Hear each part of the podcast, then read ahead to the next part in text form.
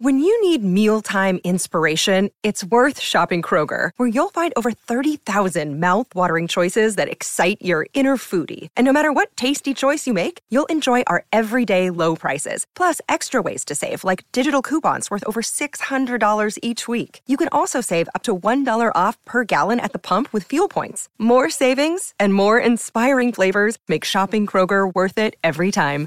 Kroger, fresh for everyone. Fuel restrictions apply. This episode is brought to you by Snapple. Want to know another Snapple fact? The first hot air balloon passengers were a sheep, a duck, and a rooster. Ridiculous. Check out snapple.com to find ridiculously flavored Snapple near you. Another day is here, and you're ready for it. What to wear? Check. Breakfast, lunch, and dinner? Check. Planning for what's next and how to save for it? That's where Bank of America can help. For your financial to-dos, Bank of America has experts ready to help get you closer to your goals. Get started at one of our local financial centers or 24-7 in our mobile banking app. Find a location near you at bankofamerica.com slash talk to us. What would you like the power to do? Mobile banking requires downloading the app and is only available for select devices. Message and data rates may apply. Bank of America and a member FDIC. Climbers, if you want success as an artist, you're going to need fans. To get fans, you'll have to get their attention. The secret to gaining their attention is hook points. What are hook points? You're going to learn that today, and I'll show you how to create them. Welcome to the climb! This is a show dedicated to helping singers, songwriters, and indie artists like you create leverage in the music business. Leverage is what you're going to need in today's music industry. You don't have to ask anybody's permission. That's the good news. The bad news is you got to do it yourself, but you can. You can reach the audience. You can show them the music. They can get turned on to you. You can create a business. And then when that happens, you have leverage. And when that happens, they come to you and you're on your way. That's why we called it the climb. C L I M B, creating leverage in the music business. That's a backstrom from my good friend and co host, Mr. Brent Baxter also happens to be an award winning hit songwriter with cuts by, I don't know, some marginal artists you probably haven't heard of, like eh, Randy Travis, Lady A. Who's Monday Morning Church? I'm Alan Jackson. Alan Jackson. You might have heard of him, right? You might have heard of these songs, Monday Morning Church for crying out loud. What I love about Brent, though, is listen, man, he shares all this with you. He's helping songwriters like you turn pro by revealing how you write like a pro, do business like a pro, and on a regular basis, he connects you with the pros. You get opportunities to make relationships that can further your career. And that's how this works. You can find Brent at songwritingpro.com. Once again, songwritingpro.com. And I would like to introduce you to my co-host, Johnny Dwinell. Johnny owns Daredevil Production. They're breaking artists digitally by identifying new fans through data. Yet it's complicated, but Johnny knows all the big words. If you're an artist looking to increase your streams, blow up your video views, sell more live show tickets, and get discovered by new fans, TV, and music industry pros, then Daredevil Production can help. Daredevil has worked with multi-platinum artists like Collin Raye, Tracy Lawrence, Ty Herndon, and Andy Griggs, just to name a few. You can find Johnny at daredevilproduction.com. That is production singular no S, and there is no S because there is no other Johnny D. Brother, brother, brother, what's going on? Man, I'm my chair is squeaking. I'm gonna have to try not to move for the next 30 minutes. so Ren has less to edit. Sorry, Ren. Oh, yeah. that's funny. That's funny. It just started. Once you hit the red button, it just started. I, I promise it didn't make a noise before then. I'm good though. I'm good. That's funny, dude. I got Josh, uh, my artist Josh Roy, is a lot going on this month, so I got to shout him out here at the beginning of the show. Mm-hmm. On the 24th, 25th, and 26th, he's playing all three days at the Party in the Desert Festival with a number of different headliners at this festival, the biggest of which I think is Lainey Wilson. Mm-hmm. And there's an opportunity, I'm putting it out there. I'm not sure yeah. it'll happen, but there's an opportunity where we might get him to go up on stage with Lainey and sing the male parts on the duets that she has. She's got a couple duets. Ooh. Like Wait in the Truck. That's cool. So we're flying out there for that. It's like really exciting. We've got like this RV with this manager and and sort of it's just like I mean it's out in the middle it's in Wickenburg, dude, it's in the middle of the damn desert. Yeah, yeah. So that's fun. And then actually next week we're going to hang out with him because he's coming into town and for the song Angels Cry, which we have, mm-hmm. I had my friend my brilliant, brilliant friend Lala Deaton arrange like the second verse of this song kind of takes you to church a little bit. Yeah. And it's a patriotic song, but the chorus is also a little churchy, you know. It's it's um I believe in the right to pray and the one who gives and, and takes away. And when I stand up tall when old glory flies, and you know so it's very sort of like in that mode mm. and i just i was hearing like a gospel choir i'm like we can do a gospel choir on this and so i had lala who is just a machine and a brilliant arranger you know? I said can you arrange this for me just in the second verse and the second chorus? I want to see if this is gonna suck. Like am I, is it gonna go to cheeseville or is it gonna yeah. be cool? You know what i mean? And she's like yeah. And so she went and did the arrangement and we, we talked. We had like two meetings I'm like, here's what I want. Here's how I kind of want it to go. So I was giving her like a framework for what I wanted, but mm-hmm. it was her job to like arrange it and make it work and all the altos, the baritones. And so then she sends me back a recording where she stacked, because she's a brilliant singer too. She stacks yeah. up all the tracks. So it doesn't sound like a choir, but you can hear the arrangement. You know, every single line is there. Yeah. With one voice.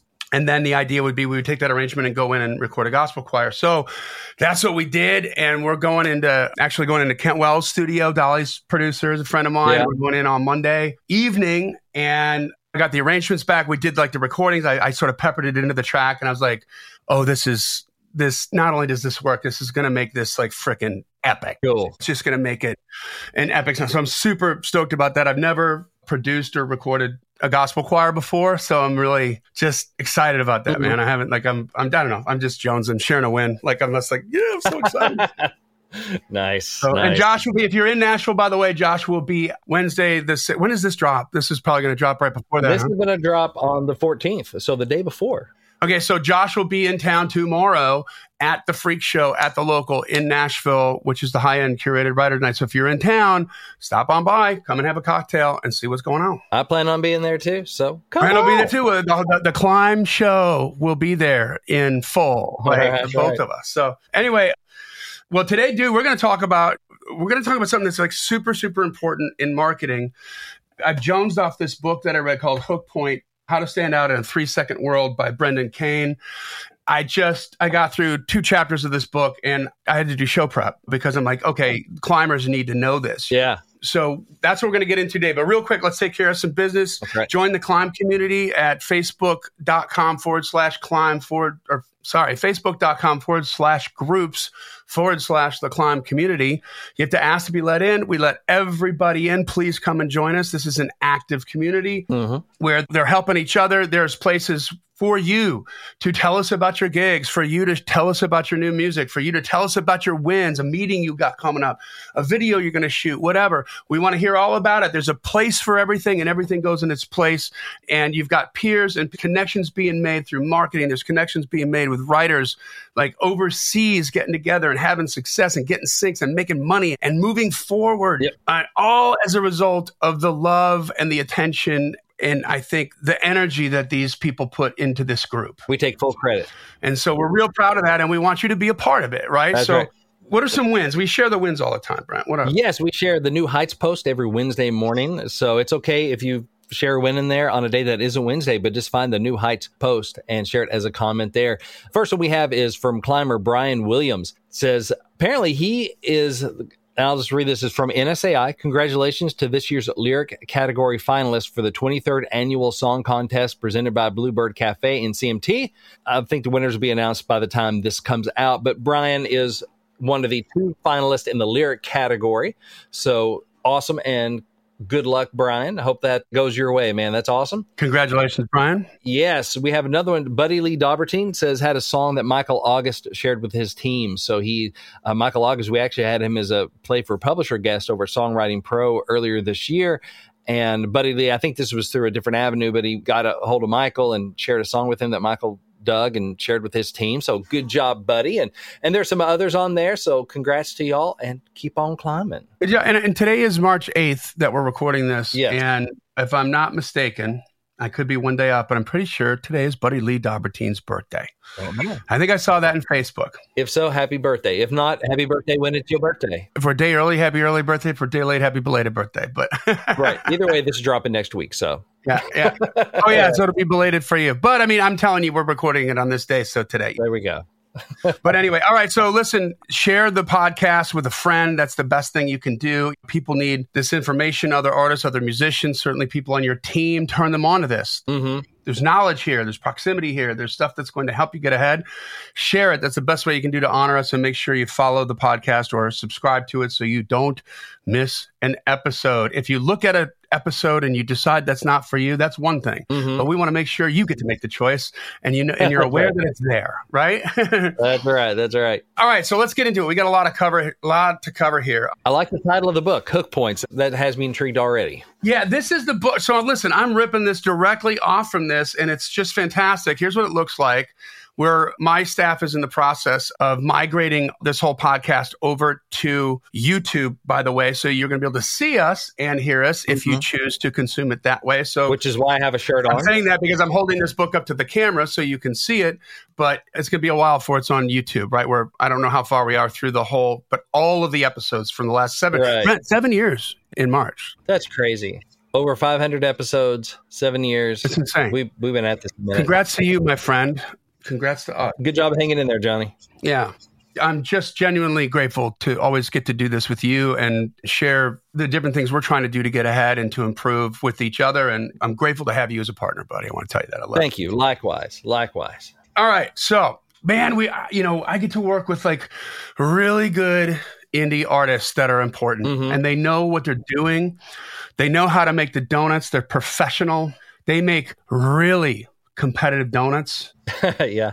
A few of these artists even know like why they're doing it, right? hmm Like they really have that far along on their journey. They're that self aware.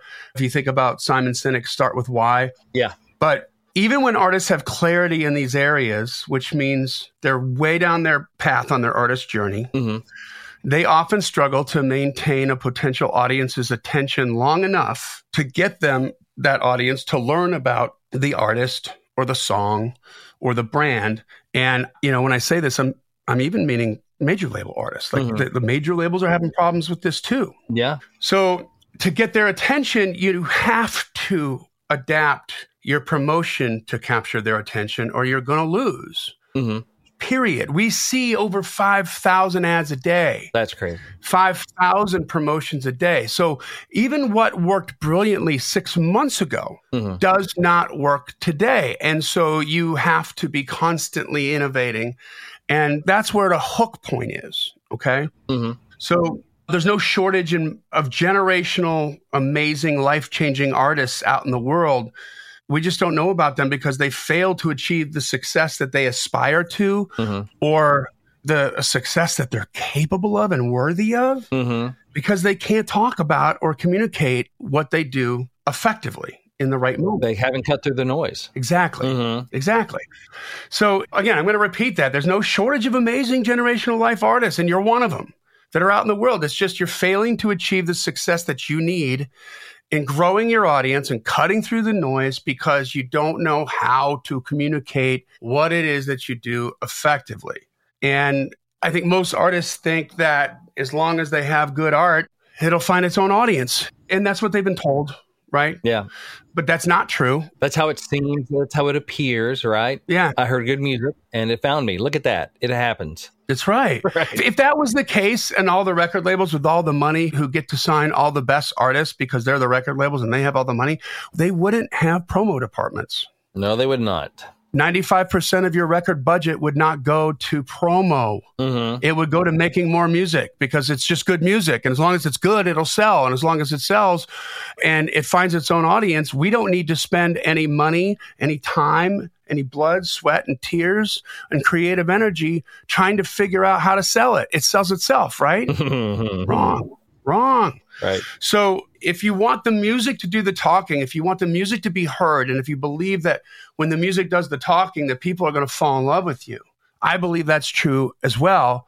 They will fall in love with you just as soon as someone gets to listen to it. Yeah. Right. And so what you have to understand here is in the marketing world, in the promotion world, which is a huge, huge, huge part of what you are trying to do as an artist when you're trying to bring your music to the market. It's promotion. And I think it's lost on artists because they care so much about the music that they don't understand that people care about themselves, not your brand, Hmm. not your song. Mhm. And so if you're constantly putting They're tuned in. You know what radio station they're tuned into? their own, W I I F M. W I I F M. that's right. You know what that stands for? what? What's in it for me? The What's in it for me FM. That's right. They're tuned into W I I F M. That's right. Everybody is. What's in it for me? That's perfect. I love that. I'm stealing that. you know, so if you're constantly putting like your brand and your song in the spotlight, potential fans are going to tune you out. Mhm. And here's a great illustration of that. You ever been on a date where the other person constantly just talking about themselves? Man, I've been that person. I can think of one time, and that's a not a good memory, and it wasn't a good day. Yeah. And you just were yeah. embarrassed at yourself, right? Like you're just like, oh, shut up. Why can't I shut up? Right. Right. it's the quintessential horrible date. And what happens, think about how dating happens, right? Dating is a one to one exchange. You go out to dinner, it's you and this other person. It's not this other person and a boatload of your friends and a boatload of their friends. And that's the date. That might be where you meet, but there's no crowd that's going to help factor you in there. It's one to one. And when it's down to one to one, it's about what are you going to do for me? hmm right? It's different than being on stage where you're the most famous person in the room at that time. Yeah. And everybody has no choice but to pay attention to you. That is a broadcast exchange. That's a different exchange. hmm So the way that you have success on stage and dominate an audience on stage is a formula that you understand, that you work, that hopefully you continue to craft. But it is not the same thing that you can do in a one to one exchange. That won't work Mhm. because that becomes look at me, look at me, look at me, look at me. And it has the opposite effect, right? If you're just on stage and behaving that way on stage, commanding the attention, doing all the talking, never letting anybody from the audience come into your show, but you're doing that on a one to one date, well, you're an asshole. right. Right? I mean, so think about how like totally acceptable, totally works, totally what we not only acceptable, what we expect Mhm. of you to be a good performer on a stage and then you got to behave differently on a date right and so that's what this is about here so if you're behaving like this to promote your music and your artist brand you're doomed and artists need to focus on how they can add value to their audiences hmm You know, I was funny. I was just to back this up. This thought I was looking back over uh, hacking music Huh? from our friends John Pashad and Wade Sutton. You know that we had them Yeah. on a long time ago talking about this book. It's available on Amazon and stuff. But I was looking back through that, and it was talking about performance. It said aspiring artists try to put all the focus on themselves and their music, but successful artists put the focus on their fans. That's what made Taylor huge. yes was the fan focus. Yep. In fact, in this book, Hook Point, Brendan Kane, the author of this book, was one of the first people on the business digital end that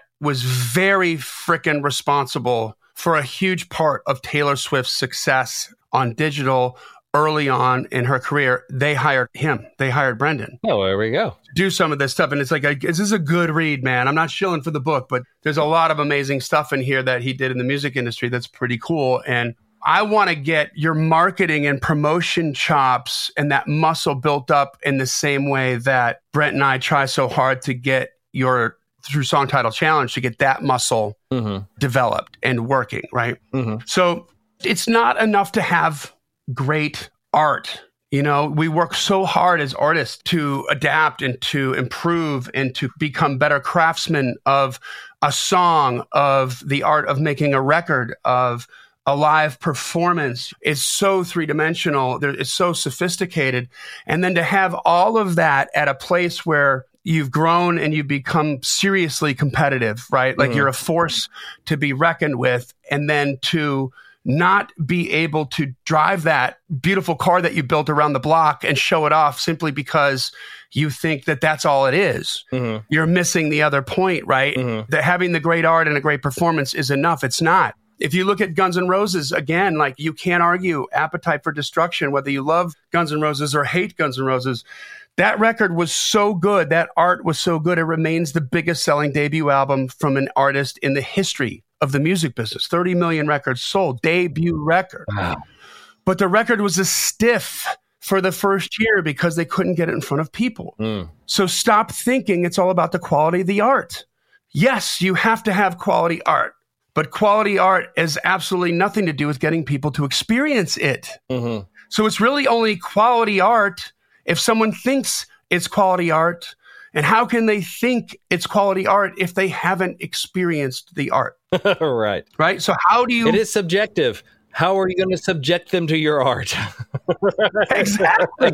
Right? How they have to hear and not just once you know? Like the next episode i'm already starting to do show prep on is we're going to go down just a deep dive but this is going to be like super super candy like super ear candy but just i'm going to start asking you questions brent and you're going to guess like okay is this market penetration or is it exposure? And we're going to talk about that. Okay. that's next episode. That's a little teaser right there okay? All right. but how do you cut through the noise with your content? How do you do it enough to get people to pay attention to where they're going to give the music a chance? And then at that point, all that work that you did to become a craftsman, a master craftsman of the song and the live performance, Mhm. and even your content, if you're doing great at creating content, which we've been preaching for years on this podcast, like enough that they'll start to consume that. And now you start to get a chance and then you start to grow your audience. Hook points. Hook points is the answer. Okay. So this reminds me already of my wife Emily. Uh-huh. So I had met her one time briefly out at the Broken Spoke because her my now brother in law, her brother Mhm. Matt Klein, buddy of mine, right? Mhm. And so she came to visit from Missouri, and he was out playing at the Broken Spoke. So I went out to support him, whatever, and go out and and then he's like, "Hey, two of my sisters are in." So it was Jeannie and Emily, and so I walked over and said, "Hey, how you doing? Hey, I'm Matt's friend, whatever," and walked back. I don't think Emily remembers that. Mm-hmm. However, then a couple years later, she came to visit while Matt and I were roommates and stayed at my house for a week. And we married now. You got some market penetration. I had to, yeah, it's, uh, I got jokes. Yes. So it's like, how did I cut through the noise? I'm such a special case. God had to put her in my house for a week, like just briefly passing by. Hey, I'm Matt's friend. How you doing? No impression. right. I'm sure she thought she'd never met me before, you know. and same thing with me too. She's oh, Matt's cute sisters are here. Cool. Hey, they're cute. Going back to Missouri now. Sure. And that was it. And then how do we cut through the noise? Reach and frequency. Yeah. Anyway, Reach and frequency. That's right. made me think of that. Yes. Reach and fre- I love that. He was finally within reach. So yeah, and you had the moment to make the frequency happen. You had the time frame in it. Exactly, because she was stuck at my house. Yeah.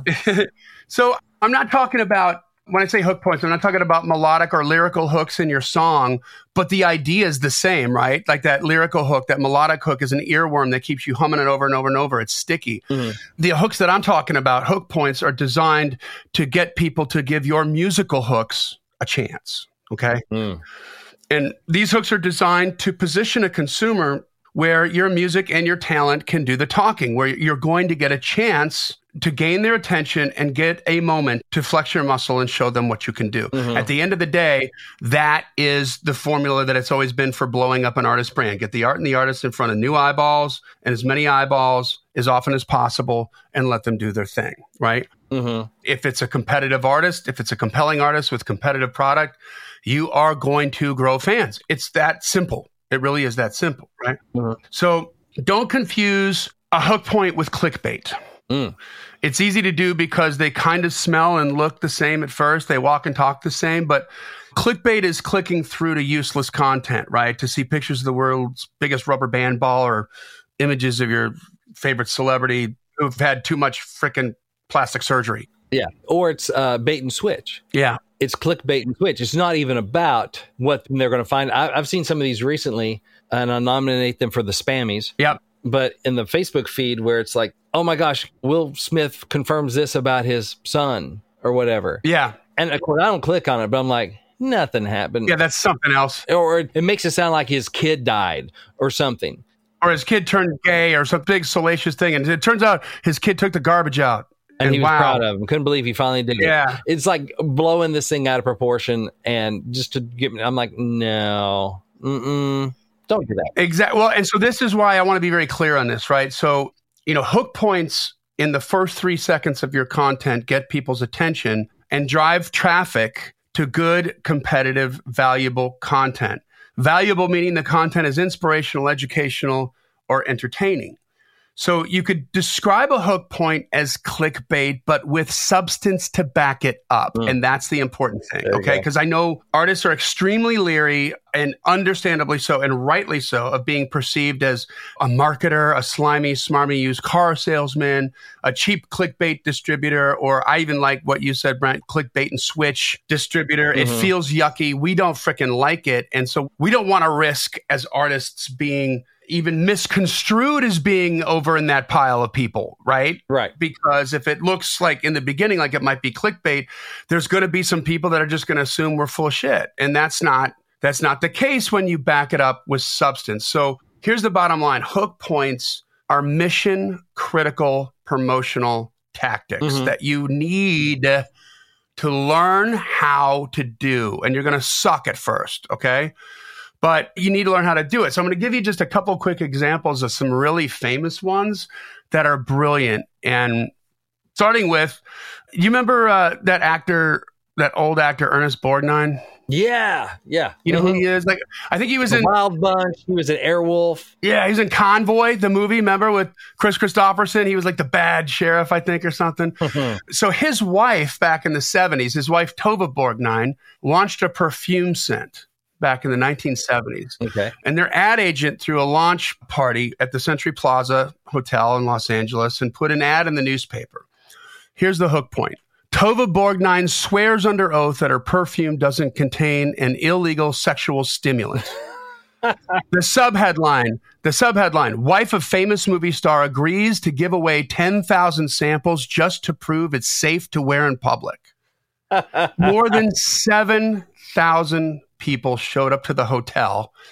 It would have been more than that if it wasn't for the fire marshals having to step in for public safety because it was overfilling. And the Borgnines went from grossing $20,000 a month to $800,000 a month on that fragrance. Wow. So they had a great freaking fragrance, right? They had good art, they had a good product, Mhm. but it was the hook that launched it. It was the hook point. And the hook point in this case cut to the chase by cleverly focusing on exactly why people purchase perfume in the first place. Isn't that true? right. What do they say? The three main things that people buy for: get laid, get paid, don't die. Yeah. Yeah. That one falls firmly in the middle. That's right. The three main verticals. Yeah. So that's exactly right. It's finance, it's love, and it's well, finance, Health and love, longevity, and health, health and wellness. Yeah. So Timberland Boots. Here's another one. A guy named Ernest Lupinacci, who's the founder of the Anomaly Ad Agency. So you know what, guys? We're talking about some marketing stuff here. Okay. Yeah. And you need to know about this. This is not dirty. This is not gross. This does not devalue your music. In fact, it's the opposite. When this is done right, this is what adds value to your music because more people are going to hear it. The more people that hear it, the more people that like it, the more people that like it, the more people that share it.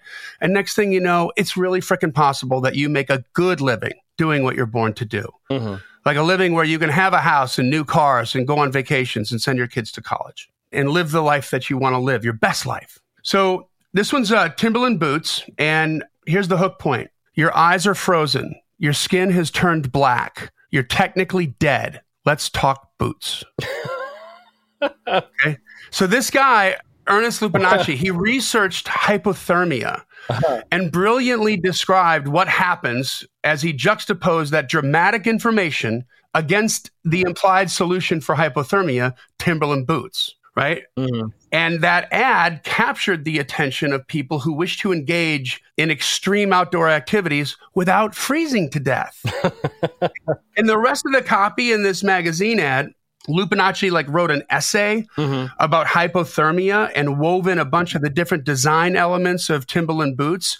But the hook was so good on this, nobody needed to read the essay. They got the point. Yeah. And the boots sales went through the roof because, hey, these are not for show. Mhm. This is show business boots, not show friends, not show fashion. This is show business. This is for real outdoor people, right? Mhm. So, you know, from listening to the podcast here, you need to make content. You need to make consistent content. And you need to get good hook points on each piece of content that you put out. Mhm. Right. In the same way, like Brent, you and I slave over email subject lines. Just before Yeah. we started recording this episode, the last thing I did on my show prep for this, which was literally five minutes before we pressed record, was come up with my cold open that we always have in the podcast. Mhm. And it was shite. And Brent was like, nah, nah, nah. And I was like, okay. And so Brent, like, like really quick sleep. I love you, brother, but I needed way too much coffee to understand that cold open. Yeah. yeah. and help me help me craft that cold open because guess what that's the hook point that's going to get you to decide whether or not you're going to listen through the five minutes of blather we have to use brent's words at the beginning of the episode to get to the meat and potatoes right like that's the hook and we crafted it and i think we did a it's, f- it's far better than it was before we started but i was so focused on com- putting the content together it, What is it uh, Benjamin Franklin said when he wrote a letter to someone? He says, Sorry for the length of my letter. If I'd had more time, it would have been shorter. it was mark twain Mark Twain. Yeah. Okay. Yes. So that kind of thing. i didn't yeah sorry for the long letter i didn't have enough time to write you a short one exactly. Which is editing. that's exactly right? right though But also, the, like the cold opens, they're the kind of the three second rule. Hopefully, get your attention right then, let you know what's up. Mhm. But the other thing is, what is it focused on? It is hopefully focused on this is why you should listen. This is why this is going to help you. It's not why it's going to help us for you to listen. Yeah. Not about us. It's about you. Exactly. This is why you need to Good know about point. hook points because this is going to help you get more fans and make more money. That's not about us. That's about you. And that's probably why you're still listening. Good point. And you know, your point, your immediate comment was like, "There's a lot of fifty cent words in there," Yeah. I was like, it lost me.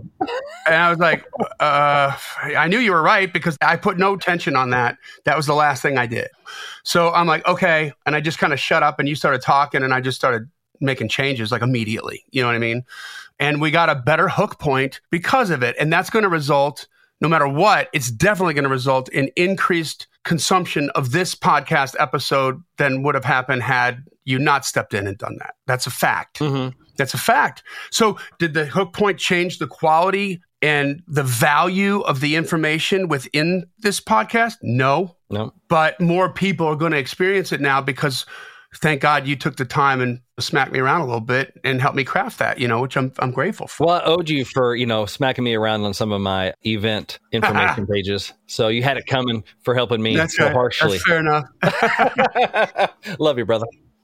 I love you too. man. So you're going to need to hook, you're going to have to hook them in in like the first three seconds of your content, right? hmm And to build a long lasting brand, to have the, the storied artist career that you're dreaming of, okay, you can't just capture people's attention once, y'all. You're going to Mhm. have to put out consistent content and consistently capture people's attention with each piece of content. And when I say people's attention, I'm not just talking about cold audiences and new people that can become fans. You've still got to be able to do that to your current fans hmm they still have to be made aware that something new is out, right? Hello, Pantheon podcast listeners. Christian Swain here to tell you more about my experience with Raycon earbuds. Our family now has three pairs of Raycon earbuds around the house, and my wife just grabbed a pair of the Headphone Pros to replace some headphones from a company that was double the price. And yes, she loves them. Now, if you haven't pulled the trigger on a pair of Raycons, or even if you have, but you're in the market for another pair because they're just that good, well, now is the time to check them out because they just launched their upgraded model of the best selling everyday earbuds. With Raycon's upgraded everyday earbuds, now you also get active noise cancellation, ergonomic design, and multi point connectivity that lets you pair with two devices at once. New quick charge function, three customizable sound styles, plus awareness mode. Available in a variety of vibrant new colors to complement any and all skin tones. I even have a pair of earbuds in a cool green color. I have tried just about every earbud known to humankind, and these Raycons are fantastic. Seriously, if you've been wanting to check out Raycons, there truly is no better time. You're going to ask yourself why you didn't check them out sooner, and Raycon offers a 30-day happiness guarantee. So, what are you waiting for? Go to buyraycon.com slash Pantheon today to get 20% off your Raycon order, plus free shipping. That's right, you'll get 20% off and free shipping at buyraycon.com slash Pantheon. Buyraycon.com slash Pantheon. So it's important, I think, to break down a little bit the difference between a tagline, a unique selling proposition, a mission statement, a purpose, and a hook point. Mm-hmm. So I'm just going to give you a couple examples here that are really quick and I think easy to digest and easy to understand. And I'm going to ask you some questions, Brent. Nike shoes. Okay, what's their tagline? Just do it. Just do it, right? Their unique selling proposition is their shoes. Okay. Mhm.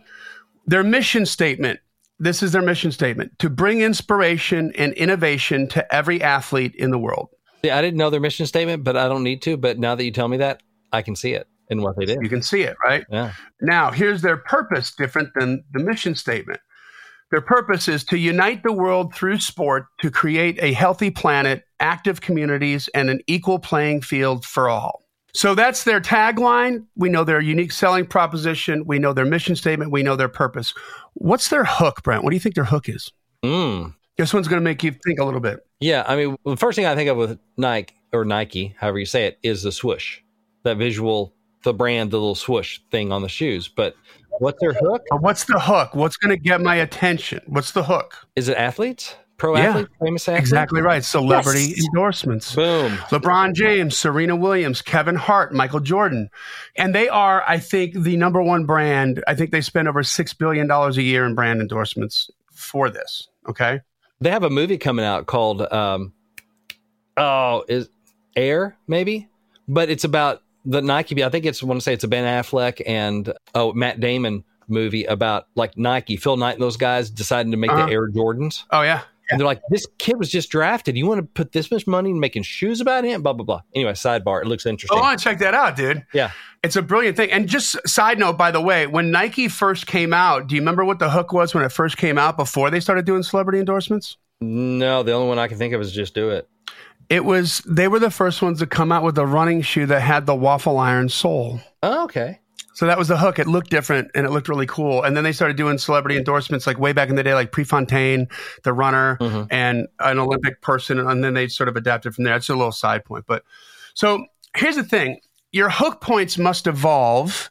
And I want the science behind this. I think it's important that artists understand this, right? Because I think it'll help separate the sort of icky emotion that so many artists have with promotion from the reality, right? So hook points must evolve because over time, culture and consumers change. Mhm. So the hook points must adapt to meet their needs, Mhm. but the core values of a brand like Nike will stay the same. It's the difference between like what strategy and tactics or something. Yeah. So the strategy is the same. Tactics have to change, right? So with each new hook point, what Nike is and what they do doesn't change. The hook point does. Mhm. And another reason hook points must change is because markets become saturated and what was once clever and an effective hook point quickly becomes mundane, ineffective, and played out, right? Yeah. So, in other words, like when you're changing hook points all the time, it doesn't mean it's changing who you are. It doesn't mean it's changing your brand. It doesn't mean it's changing what you stand for. Mhm. It doesn't mean it's changing your art. We're just changing ways to get people's attention and then bring them into what is the quintessential you as an artist. Okay.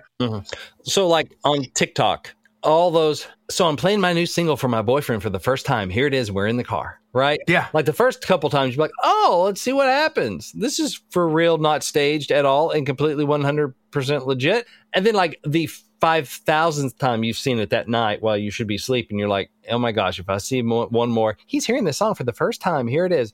I don't care anymore. And now, now that hook point, which worked, It's slick. is now played out, right? Yeah. So if you're doing that, you're already losing.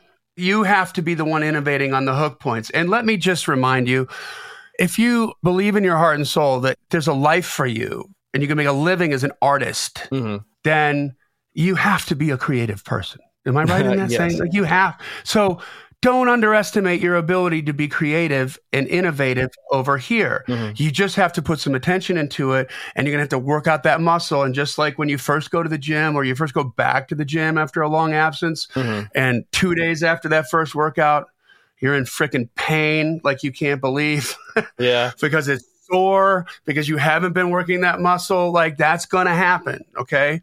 But have some faith in yourself. So, you know, you've heard us talk before about this on the podcast about this speaks to how powerful you can be now in the context of where the industry is, right? Where we have this crisis in music going on mm-hmm. and nobody has created a solid, repeatable, dependable digital pipeline for marketing artists on a digital platform that was as reliable as terrestrial radio when terrestrial radio worked. Okay. Yes. Nobody's done it yet. And so when we have this kind of paradigm shift, the Goliath of the world are extremely weak. And one of the things in this book that Brendan Fraser Kane, sorry, Brendan Kane talks about is the David versus Goliath story of Netflix versus Blockbuster.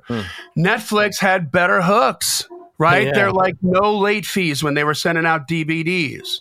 And then all of a sudden they started uh, it was the the guy who started Netflix was on his way to the gym when the subscription business model idea hit him. Hmm. Like instead of charging him why don't we just charge him a subscription rate? Yeah. Let's just do that. And then there's no late fees and we'll just ship them back and forth. And all of a sudden, that's different than what you had to do at Blockbuster, which was, and by the way, that happened when the guy from Netflix who started Netflix rented a movie from Blockbuster. I, they said what the movie was. I forget what it was. And he was late bringing it back and there's a $40 freaking late charge. And after he paid that and was pissed off about it, then he went to the gym and that's when he was like, Hey, hold on a second. Right. Mm-hmm.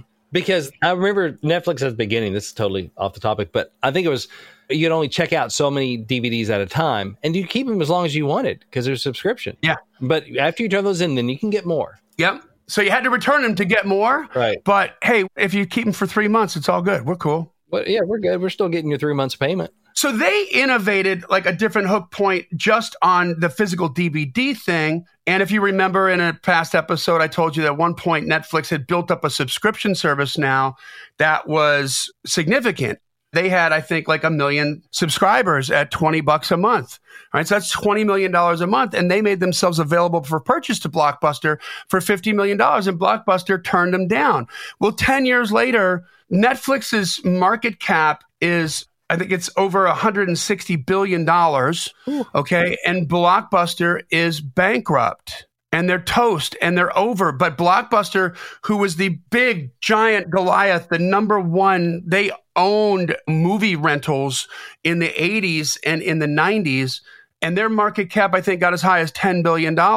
And Netflix just smoked them. And at some point, what Blockbuster started to do was the same thing Netflix was doing okay, we're going to eliminate late fees now. Hmm. Okay, we're going to, and they started doing every copying Netflix, but at that point, it was too late. Like the hook was better. Yeah. So my point is, like even on a microcosm level, don't let the vastness and the sheer size of these numbers, Netflix versus Blockbuster, don't let that cloud the fundamentals of this. The fundamentals work on your feed as an artist. It's the same. Mm-hmm. And if you take this seriously, and you go down this road, then you will begin to stick out and start to see more success. And man, there's nothing.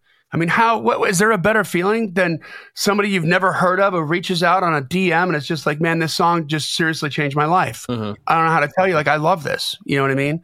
And I can't think of better validation. More that's more validation than a bank account. Yeah. So there's a five point process for getting into hook points here that we're going to go over right now. And Brendan Kane says, look, man, it's a simple process, but it's not easy, right? Mm-hmm. It's going to take practice. You're not going to come out of the box looking like a rock star. All right. You're going to have to make a bunch of mistakes. But if you put the time and energy and creative energy into this and start to go down this rabbit hole, this is maybe one of the most important skill sets you could possibly have. And the reason I say it's really important is because even if you're earlier on in your artistic journey and you're not a master of songwriting yet, and you're on your way to that, and you're not a master of knowing how to make a record, and you're on your way to that, and you're not a master of the live performance just yet, and you're on your way to that, this will get you more fans than someone who is that doesn't do this. Mm-hmm. Let that sink in. Okay. So, step one study what works, right? Study book titles. The four hour work week. Brent, you, you read that, right? Uh, got it on my shelf right over there. Yes. Okay. And he's tried other titles. He workshopped that title. Yeah.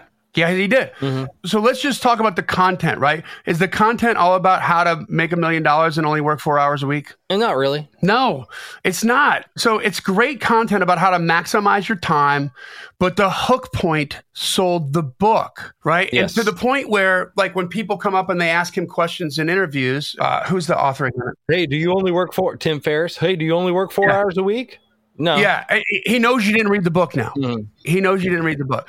But that's how hugely powerful that hook point was. That Mhm. book does not have the impact on society that it has had. And and so let me ask you, let's just talk about the value of the content for a second, Brent. Okay. You read the book. Yes. In less than 30 seconds, what did you get from it? Like was it worth it? Yes, for sure. It's about cutting away the essential or the non essential to get to the essential. It is about how to get much more bang for your buck, like out of your time. You know, how to delegate, eliminate, automate.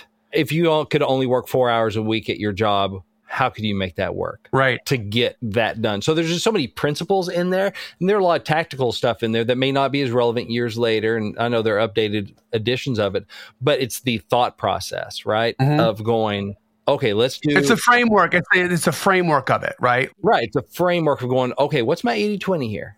And what can I delegate, eliminate, automate? How do I, instead of being, it's more important to be effective than it is to be efficient and those sort of things. Okay. So yeah, there's just so many frameworks that I still carry with me into what I'm doing in like both sides of my business, songwriting pro and songwriting. So this content in this book, you would say is valuable to you and has changed your life for the better Yes. in some way, right?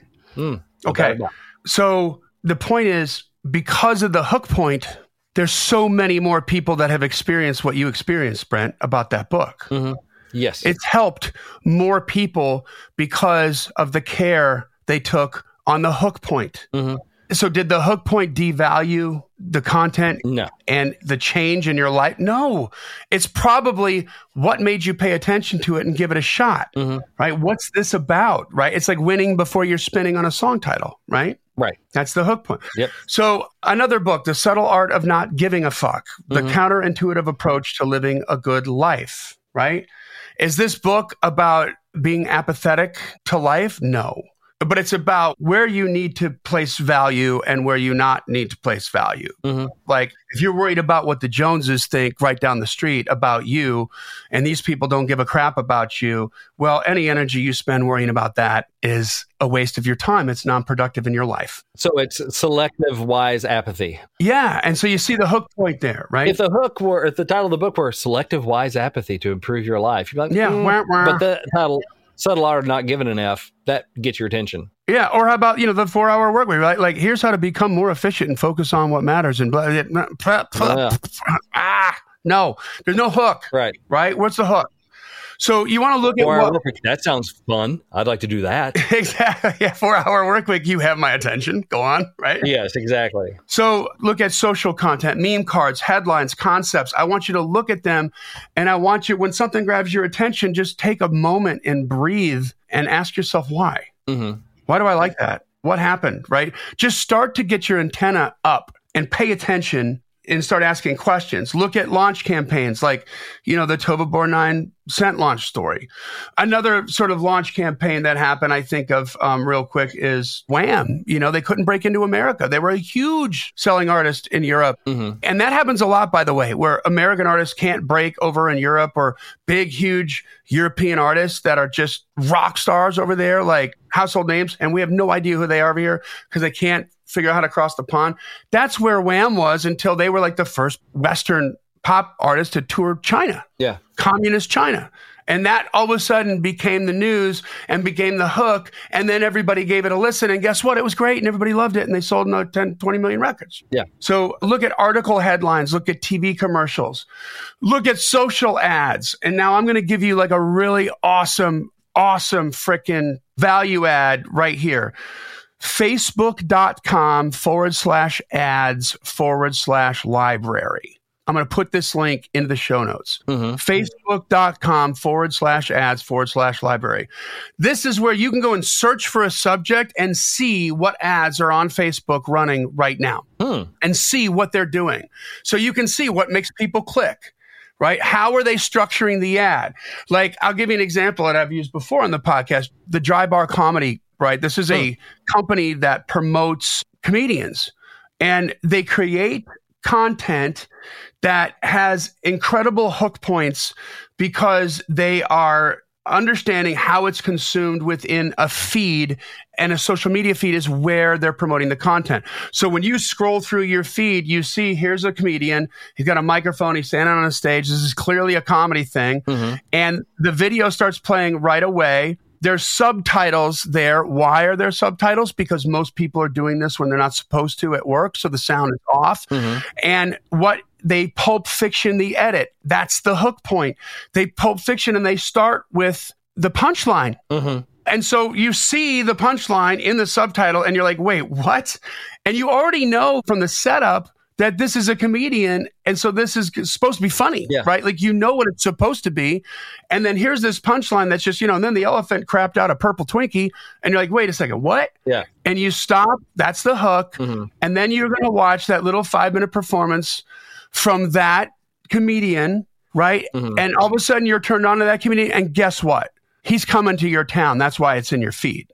right. Okay. Do you see this? We do that a little bit on songs, doing the overture with some songs where you start off the song with like part of the hook, Yep. or even if it's not like a chorus first song, you part of the hook, even we've done part of the bridge before, something that's really super catchy. I mean, that's the old rock thing of that riff that is just stuck in your head or whatever it is to make that promise to you. So it's like, in a way, when we do that, we're giving away part of the punchline at the very beginning of the song, and then Yeah. we're launching into the verse, but you're like, ooh, that was tasty. I want to hear this. Super popular way to super popular way to write a song, Mhm. right? Like uh, I'm sorry, it's a super it's a very common way that very popular. I mean, I think about Renegade. You know, oh mama, I'm in fear for my two hooks, right? One is it's an a cappella opening, Yeah. and two it's the chorus, and it's like what? Like oh my god, I love this. Like let's it just go, cuts through right? the noise because it has no noise. So applying this kind of structure, think about how many times have we talked about like creating interview content, Mhm. right? Like on how you wrote the song, why you wrote the song, what's happening, and then having that hook, the musical hook, the chorus in the background Mhm. while you're telling the story, right? So now what's the hook on the story? Where's the sound bite? Yeah. Right? Like if somewhere in this story you're talking about how you were eight years old and you watched your dad blow his head off with a gun and that's what turned you into an artist, right? Uh. Lead with that Yeah. That's the hook, right? That's where you start out. Put a subtitle there. This is what I mean by hook points. Okay. Like we walked into the house and we knew right away that somebody was dead. Yeah. What? Or whatever the song, was. like it could be funny. It doesn't have to be dark, you know, but just something that has like, you're like, wait, what? Yeah. Now I want to hear the story. Mhm. And then while I'm listening to the story, what am I also hearing? The song. And now your hook point has worked and you've got me consuming it. And now how many times can you do that before I get to seven and before I begin to start to like you? Right. There it is. I was thinking about when you said because I've heard a story from my buddy Steve Leslie. He did a recent Know the Pro with us over at Songwriting Pro, but he was telling the story of that song Second Wind, which was a song for Darryl Worley, country song, Mhm. and where he was playing a show, and a lady came up and told him how that song basically saved her life. She was in an abusive relationship, and she heard that song on the radio, Mm. and she got up and she left, and now she's down in Florida, and she's remarried, and that sort of thing. Like there's a story there Wow. if you lead with that going, she said the song changed her life and that changed everything about how I look at my own song. Here it is, or whatever. And you kind of tell the story, and there's something there. Yep. And okay, now how about this? How about this, artist? Okay. You got a song like that, something like that. If Darryl Worley and his team and his label didn't have good hook points and didn't market that effectively, the word that you hate, Mhm. the word that makes you feel icky and smarmy, hmm is that woman alive? Maybe not. Is she living her best life? Definitely not. Just let that sink in. Yeah. Okay. It's your duty to do better on hook points here. Also, look at print ads and make sure you look at that. Okay. Step two, we got to get going because we're running behind here. Yes. Step two, learn from what doesn't work, right? hmm if it's too wordy, if it's confusing, if it's vague, if it's overused or too commonly used by other companies. Like if you're now trying to just get on the TikTok thing, to your point, Brent, and here I'm playing this song for my girlfriend the first time, and here we are. And like, I've already seen this, is what I'm thinking to myself. Even though it's a different person and a different song, I know how this movie ends. It's all the same. Yeah. Right. Right. And this is a really important one here, guys, especially on digital marketing.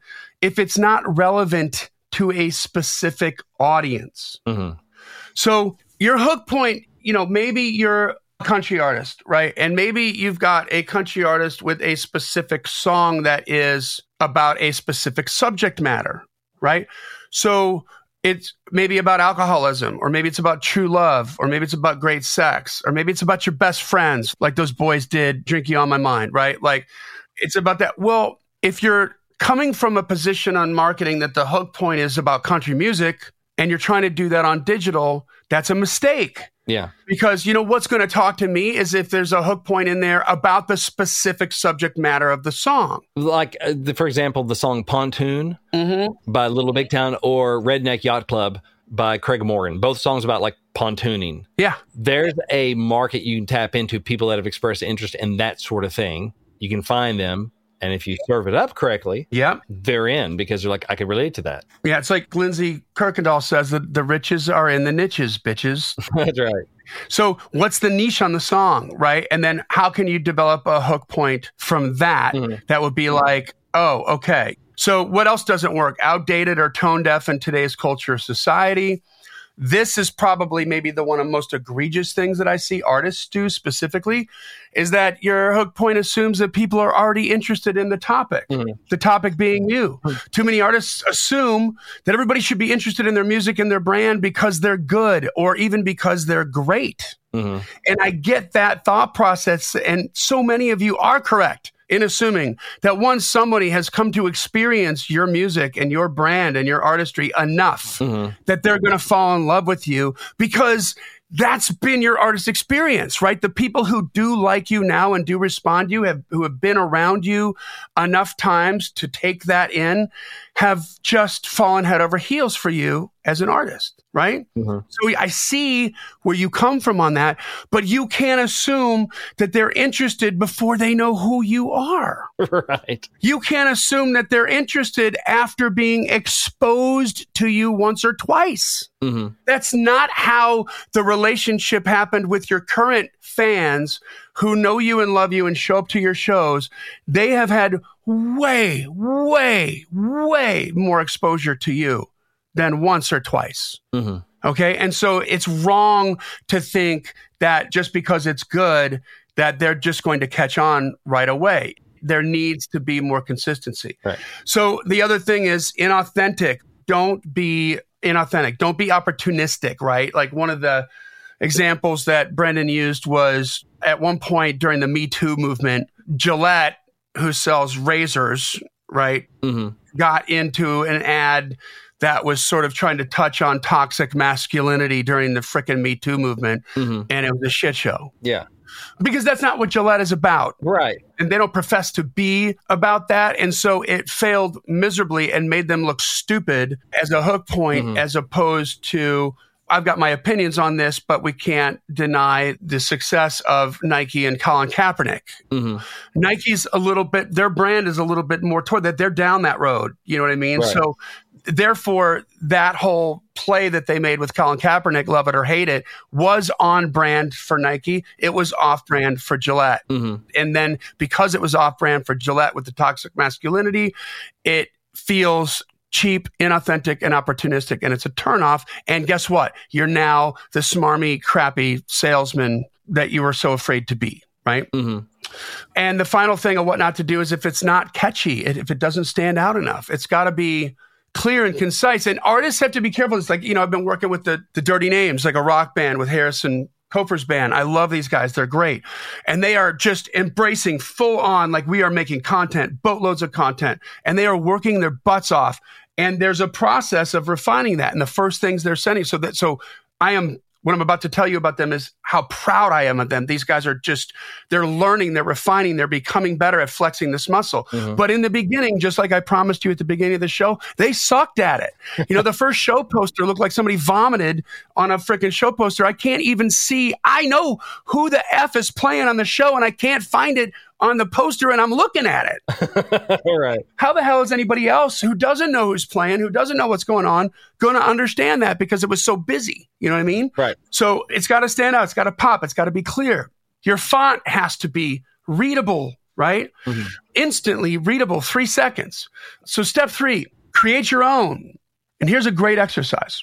You get a call from the editor of Rolling Stone magazine because you're about to become my personal hero and you're about to get a bucket list item that I always dreamed of my whole life hmm. that somebody's never, ever, ever, ever going to be able to take away from you. They're going to put you and only you as the artist on the cover of Rolling Stone magazine. Okay. Mm-hmm. Here's a question What do you want your headline to be? Ooh. What do you want your headline to be? Right? Brent Baxter, check it out. exactly.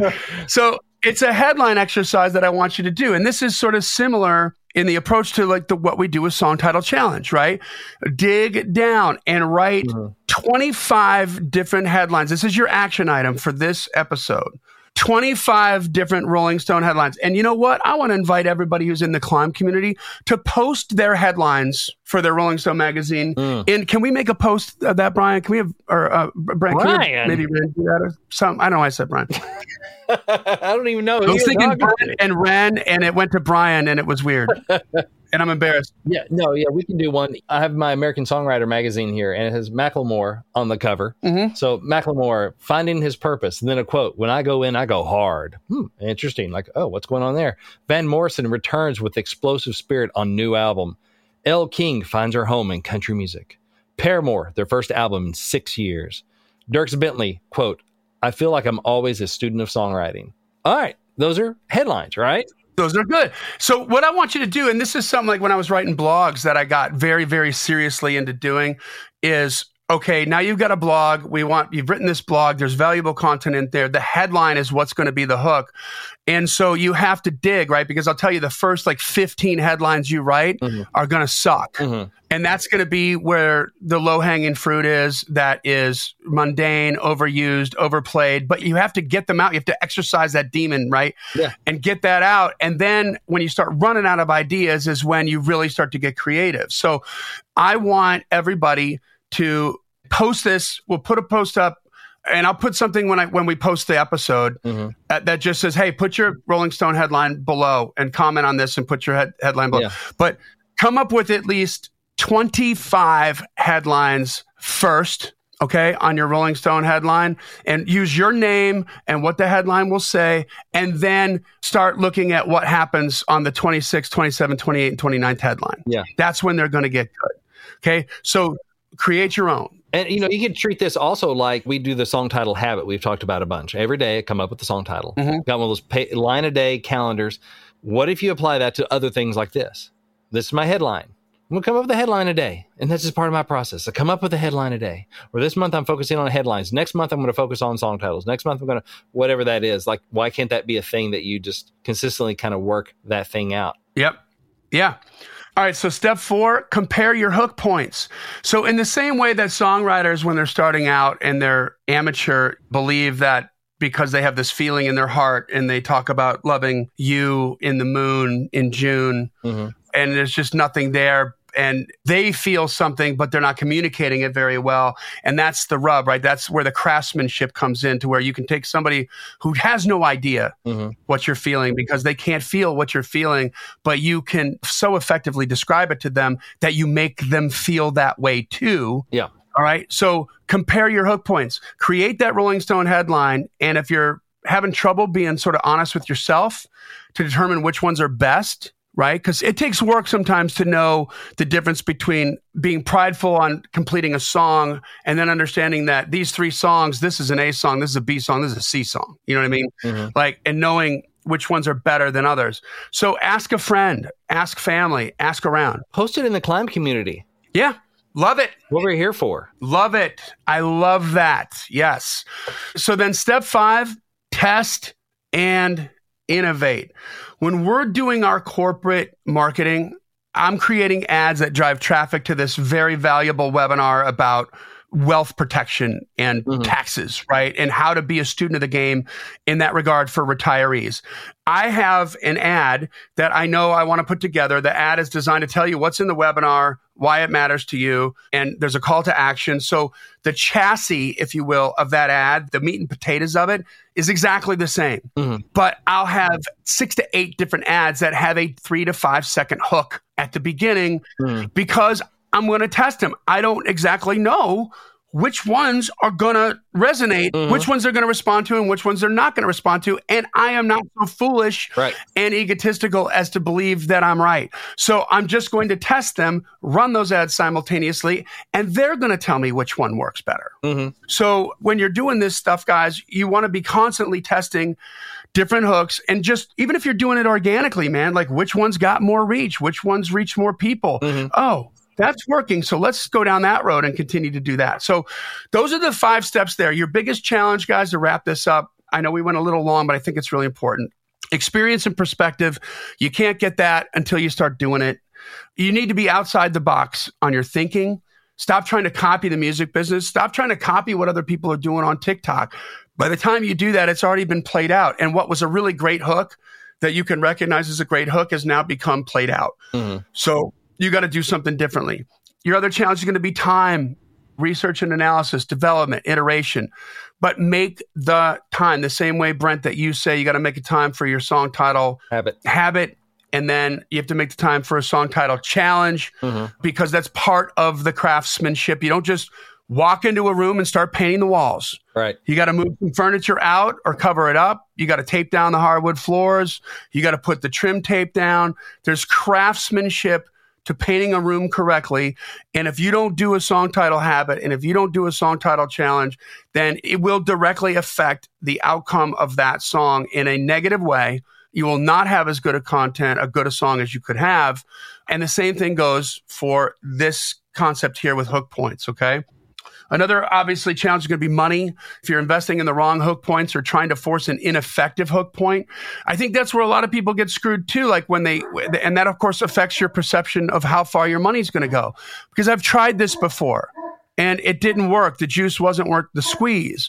Well, maybe that's because your hook points sucked. Mm-hmm. And that money, all of a sudden, if you have success, is going to go a lot farther. And now you're going to change, like, oh, this is worth investing in, right? I'm going to do this. Mm-hmm. And then finally, obviously, creative resources, right? You're going to have to be your own copywriter, your own producer, your own editor, your own designer. But learn how to do this stuff because I don't care how good your freaking music is. I don't care how good of an artist you are. It won't matter if nobody's going to hear it, and nobody's going to hear it if you don't have the hook points. All right? Mm-hmm. That's the end. That's the so, all right, guys, listen, man, go unscramble your brain from broadcast. I got a free gift from you. Go to giftfromjohnny.com, J O H N N Y, and download the free PDF. Whoever owns the traffic rules the road. The more hook points you have, the more traffic you're going to create, the more you're going to rule the road, and the more other cash registers open up and make this whole thing a reality for you to where you can in short order, replace the money that you're making on your side hustle with actual revenue from your artist career. That's what I want to see you do. So giftfromjohnny.com, join the climb community. Don't forget your homework on the Rolling Stone headline. Tell a friend about it. This podcast exists because we want you to win. So keep on climbing. And we'll see you at the top.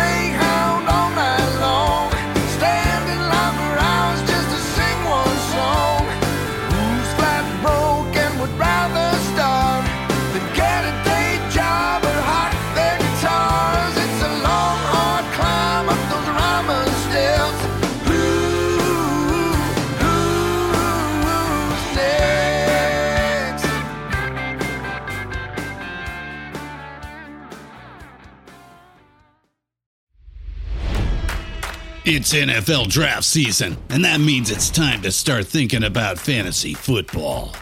FantasyPoints.com features industry leading experts and prognosticators using proprietary hand charted data to help you score more fantasy points. FantasyPoints.com is the place to go for whatever kind of fantasy football you play. Whether you play fantasy football, daily fantasy sports, or do a little bit of everything, Fantasy Points has the meticulously researched content to guide you to victory. And why wait for the fall? Fantasy Points also covers the new spring football league, the UFL. Join the guru, John Hansen, Scott Barrett, Joe Dolan, and other massive names in the fantasy football universe with an exclusive offer. Use code Pantheon for 15% off any fantasy points package, including the all in package, with access to every article, tool, and data nugget that Fantasy Points has to offer. That's fantasypoints.com and code Pantheon for 15% off at Fantasy Points. Fantasypoints.com, code Pantheon. Score more fantasy points.